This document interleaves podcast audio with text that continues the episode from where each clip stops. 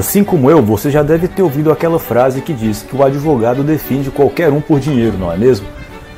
Porém, o jurista Sobral Pinto é uma dessas exceções.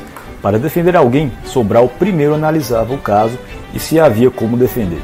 Segundo ele, o advogado deve analisar minuciosamente a hipótese para ver se realmente é defensável em face dos preceitos da justiça.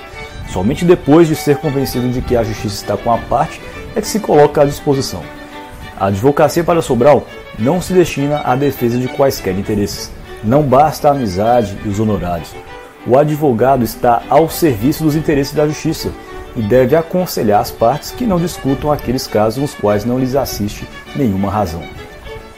Sobral Pinto nasceu em 1893 em Barbacena, Minas Gerais. Nasceu no dia 5 de novembro.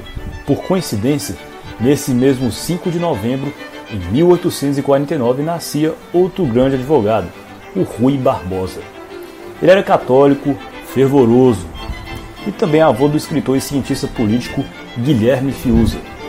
Sobral Pinto, ideologicamente, era um liberal conservador. No entanto, em nome da justiça, Sobral Pinto pôs de lado as suas convicções ideológicas e defendia ateus e comunistas, que representavam tudo aquilo ao qual ele se opunha politicamente.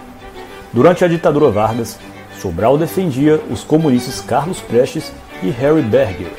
Em entrevista, o advogado disse que os defendeu porque estavam sendo tratados de forma desumana. Contudo, de início, Carlos Prestes recusou a defesa de Sobral Pinto e pouco a pouco foi conquistando a confiança do líder comunista, a ponto de transformar a relação profissional numa relação de forte amizade e admiração mútua. Em entrevista, Prestes disse que Sobral salvou a sua filha do nazismo e que era um grande defensor da liberdade.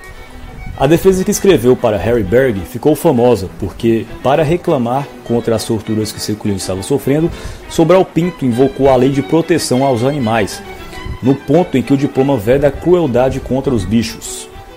Berger fora tão violentamente torturado nos cárceres da ditadura de Vargas que chegara à loucura.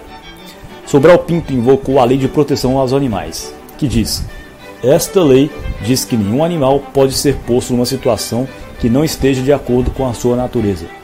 Um cavalo não pode ficar dentro de uma baia a vida inteira, tem que sair, galopar, e isso é da sua natureza. O homem também não pode ficar numa situação dessas, contrária a tudo que há na sua natureza e na sua psicologia.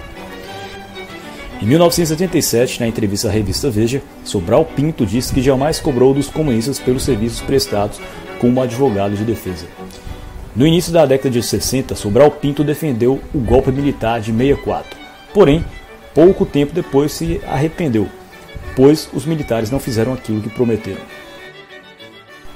Sobral Pinto recusou ser nomeado ministro do Supremo Tribunal Federal pelo então presidente Juscelino Kubitschek, mesmo vivendo em grandes dificuldades financeiras.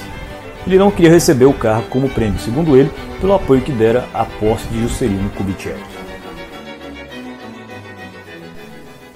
Se você gostou, dê um like e inscreva-se no meu canal para mais vídeos como este.